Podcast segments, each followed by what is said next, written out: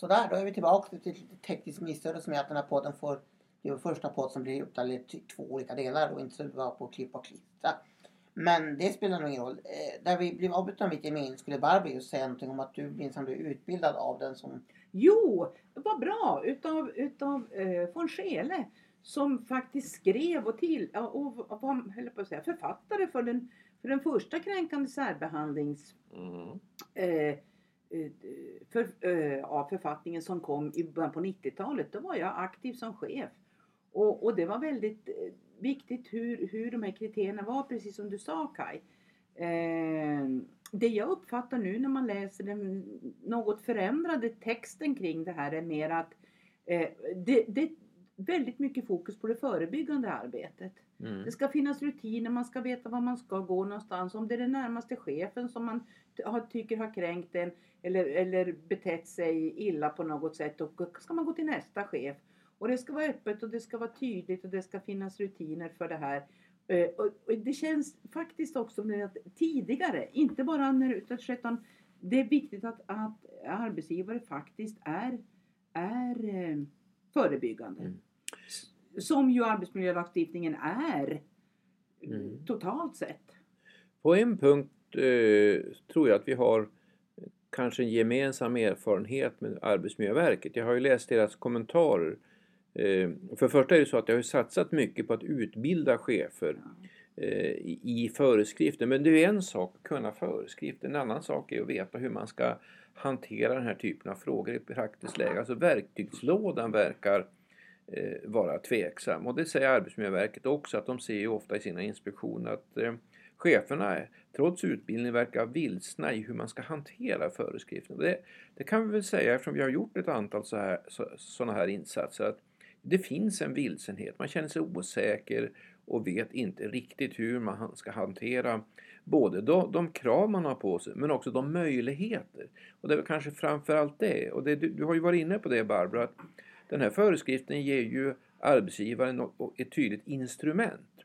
Och framförallt eftersom det är ofta numera så att det är svårt att tillföra resurser och då är det där frågan med att prioritera arbetsuppgifter och tydliggöra för medarbetarna vad som är viktigare och vad som är mindre viktigt. Mm. Men, men det, det, är väl det som är, inte vet jag, tulipanarosen. Alltså arbetslivet generellt sett, eh, den erfarenhet vi har är ju, eller rättare sagt, vi har ju hanterat framförallt det offentliga arbetslivet på följande sätt att när man har fått utökade ekonomiska ramar så har man anställt fler människor fler händer i vården, fler, händer, fler vuxna i skolan och så vidare. Att det liksom har varit den prioriterade åtgärden. Och i en situation där du faktiskt är på en arbetsmarknad där det, du brukar säga det, stålarna tar, tar slut innan, innan eh, eh personalen tar slut. Det vill säga Stålarna tar inte slut. Det finns pengar men det kommer inte att finnas personal. Det, eftersom vi har jobbat med kompetensförsörjning i snart 20 år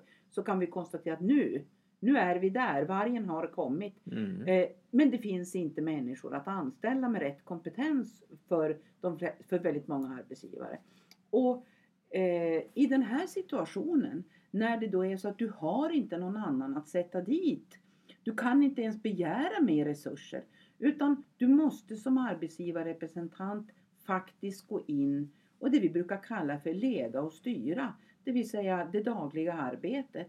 Vad är det som är viktigast och på vilket sätt är det viktigast och hur ska man utföra den här, den här, den här arbetsuppdraget eller arbetssituationen? Vad är det som är, är ja men allt är lika viktigt. Nej, det kanske inte är så. Och där måste man ta en sak i taget. Och jag, jag tror, utan att veta på något sätt, men vår erfarenhet av att ha träffat så oerhört många chefer och medarbetare, att det finns en farhåga, jag vill inte säga rädsla, det finns en farhåga att när man går in och prioriterar bort så ska man få en, ett negativt mottagande. Nästa medarbetarenkät kanske inte blir så positiv på ledarskapet därför att det här är en svår pedagogisk uppgift att föra en prioriteringsdiskussion framförallt inom välfärdssektorn. Mm. Inom äldreomsorg, inom utbildning, eh, inom hälso och sjukvård, eh, självklart är det så. Sen är det väl så att det här är inte konfliktfritt. För eh, det vet vi väl både du och jag av erfarenhet som gamla chefer att det är ju inte alls säkert att medarbetare gillar den prioritering så, som arbetsledningen gör. Alltså, många anställda har ju ändå alltså, sånt som man tycker är kul och roligt och utvecklande som man vill jobba med även om det är stressande. Och det kan ju medföra att arbetsledningen och chefen säger, tycker att det som man själv har prioriterat inte är lika viktigt. Mm. Och, och, då blir det naturligtvis en, en kan det bli en, en, ganska hetsig diskussion om det. Men, men man kan inte komma ifrån att det är arbetsgivaren och arbetsledningen som har ansvar för att ytterst göra detta. Man kan väl nästan, vi brukar ju säga att det är lite grann gamla paragraf 32 i modern tappning. Eh, och i det är det ju då om vi tittar på den, den, den arbetsmiljöforskning som, som du och jag brukar apostrofera den här, alltså att chef, man måste bete sig olika som chef beroende på vilken medarbetar karaktär, vilken karaktär medarbetaren har. Har man en, en, en medarbetare som forskningsmässigt i arbetsmiljöforskning brukar kallas för gränslös. Det vill säga att eh, jag som, person har svårt att sätta gränser. Jag vill göra så mycket mer för alla. Eh, de, de, som, de, som, brukar säga jag brinner för ja, mitt uppdrag. Ja, jag brinner för mitt uppdrag. Och eftersom jag brinner för mitt uppdrag så ger det mig rätten att också äga frågan om hur jag ska utföra uppdraget för att jag ska bli tillfredsställd eh, att jag kan utföra uppdraget på, att, att det blir gjort på det sätt som jag vill att det ska göra. Och då kan det hända att, att jag som chef måste kunna säga det, det där det, det, är helt okej okay om det finns tid och resurser. Men det behövs inte för att, du, för att vi ska kunna ha ett kvalitetssäkrat system. Utifrån, mm. utifrån ja, ja men jag vill ändå, ja då, då är det så att du, den, eh, då har vi olika uppfattningar om det här. Och det är eh, och så finns det andra medarbetare som inte är gränslösa utan som är, är eh, slutna mer eller, eller inlåsta, inte bara så att säga i, sin, i sitt eget jobb utan inlåsta även i, i sitt sätt att, att verka på en arbetsplats. Och den personen behöver mer få stöd och hjälp att öppna upp och utöka sitt revir och ja. sina arbetsuppgifter. Och sen kan det ju faktiskt finnas de som, som det brukar heta ibland, inte gör så många knop och där man måste se att här måste man omfördela arbetsuppgifter. En del medarbetare skulle kunna göra mer och andra kan få göra mindre. Mm. Men min sista kommentar är väl, och den har jag sagt förr kring det här med Arbetsmiljöverket, att det blir ju en väldigt byråkratisk och juridisk process när, när Arbetsmiljöverket kommer in om de tvingas till föreläggande hot om vite. Så det är klart att det ligger ju egentligen i alla parters intresse att försöka undvika det och då är det ju viktigt att får man en 666 66A, det var nog sexa för mycket där, mm. eh, från de fackliga organisationerna så måste man som arbetsgivare ta det med stort allvar och, och, titta mm, seriöst på det. Annars går du automatiskt vidare till Arbetsmiljöverket och då är man inne i den här processen. Ja, jag, jag kan också göra en slutreflektion där. Alltså, hit, och det här handlar inte om att smöra de fackliga organisationerna. Ja, ja, åtminstone i de fall vi har varit inne i rätt många fall där det här har förekommit eller det har förekommit hot om, om 66A. Och det är inte så att det är en åtgärd som enligt vår erfarenhet som de fackliga organisationen slänger upp på bordet bara sådär på, eh, för, som något slags tomt hot. Utan man är ofta väldigt engagerad mm. och, och angelägen om att man ska hitta en bra lösning som är bra för både arbetsgivarna och arbetstagarna. Men ibland så kommer man inte fram.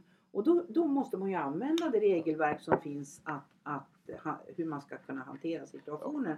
Men det är klart att när det brister i rutiner, när det brister i, i sätt att arbeta, när, du, när det är personstyrt istället för funktionsstyrt på en arbetsplats. Så att du, du är kopplad till vilken, vilken person som arbetsleder, vilken person som råkar jobba. Då är det ju naturligtvis väldigt mycket risky business. Eh, och, och, och, risk för att det faktiskt ska bli en negativ mm. påverkan på, på den organisatoriska och sociala arbetsmiljön. Det kan vi väl också bara tillägga att Eh, jag delar helt din uppfattning. Och de fall där vi har varit inblandade efter det att det har kommit 66A så har vi ju inte kunnat se annat än att det, det, är, det är efter det att man, man, eh, man har prövat alla andra vägar från fackligt håll och det, det är liksom sista utvägen. Det är mm. ingenting som man använder slarvigt eller lättsinnigt. Nej. Jaha. Eh, hur ser framtiden ut för Rosa då? Är det en pigg ettåring som kommer att fortsätta frodas leva i många år eller vad bedömer vi? Ja, jag alltså, tror alltså, inte att man ändrar här nej. i en Sånt här jag, brukar man ju låta få verka ett antal år. Jag tror också att den, den, den kan nog ha sin... Alltså det, det tar ju tid. Alltså det, det är också så här att det, det kan man väl säga att vi själva som chefer genomgick ju en, en förändring Mm. när man upptäckte att det här, att satte man sig in i frågorna, satte man sig in i, i, i vad lagstiftaren hade tänkt sig, förstod man så att säga vad, vad det var för ansvar som man tog på sig och inte, och inte överdrev det och inte, och inte så att säga eh, minimerade till någonting som man inte skulle ha. Alltså, att, att vara tydlig med vad man kan påverka vad man inte kan påverka som chef. Mm. Och inte bara rycka på axlarna och gå vidare. Eh, så tror jag, så där, ja, jag, jag hoppas ju att den här naturligtvis eh, kan, kan eh, bidra, bidrar i alla fall med vårt strå till stacken för att sprida praktiska verktyg. Och det kan man väl säga så här att man måste specialanpassa som avslutning för Mm, det vi mm. gör. finns inga, finns inga checklistor för det här på ett sätt. Du måste alltså Eh, när, du, när du bedriver förebyggande arbetsmiljöarbete som kop- är kopplat till, de här två, eh, till den här AFSen så eh, måste du vara duktig på att anpassa dig till just den, den arbetsplats där du är chef på tillsammans med Och dina de medarbetare. Individerna. Ja. Och, och de individerna. Ja. Och faktiskt till och med kanske anpassa den utifrån individbasis på, på olika sätt och vis men med en gemensam ram. Så det kräver lite, lite klur och lite knåp Mm. och lite och, men, men eh, att bygga på att man faktiskt för en, en reell dialog med, med medarbetare. Så brukar, men det, det är inte så att det är en quick fix det här inte. Jaha, vad säger Mm. programledaren? Ja, så säger jag frågar våra experter, är vi nöjda? Har vi, har vi, är vi klara med, med ettårsjubileet av OSA? Ja, Vi är ju lite missnöjda med att vi fick täckningsstrul, men det får vi väl leva med. Det får vi leva med. Ja. det är smällar man får, Får ta. ta. Det smällar man får ta. Istället har ni fått dubbelt så mycket podd för pengarna kan man säga. Ni får två avsnitt till, till pris av ett. Just Ungefär det, så. precis. Ja. Så kan man säga. Så nu är det dags att istället blicka fram till vad avsnitt nummer 18 ska handla om. Och det har väl knappast undgått någon en debatt som har uppstått nu på senaste tiden med anledning av SVT-programmet Morgans mission. Det handlar ju mycket om konflikter och mobbing på jobbet. Så i nästa program tänkte jag att vi skulle eh, få några konkreta exempel på när, eh, när våra kära experter har varit inblandade sin, både innan ni blev och när ni var chefer. Hur hanterade ni konflikter på jobbet och eh, eh, vad, vad hände helt enkelt? Att ni kan berätta om några konkreta exempel hur ni har hanterat konflikter på jobbet. Du menar lite memory lane? Lite memory lane, ja, om ni kommer ihåg hur det var för Ja, så här ja. 20, 30, 40 år sedan. När ni Ja. började som unga Vi, chefer. vi kommer väldigt väl Vi ihåg en hel del. Och framförallt så kan, kommer vi, det jag genast Men tänker vad bra på. att ni kommer ihåg en del. Då får du spara det till nästa vecka. Nej, jag vill gärna lyfta på lite så här. Förebilder kan användas på olika sätt skulle jag vilja säga. Att, Absolut. hänger du på på den Ja, underrubriken Kaj? Ja. Men då tycker jag att jag, Johan E Skoglund, Barbro Skoglund. och Kaj dito. tackar för oss. Tack och hej! Hej. Tack och hej.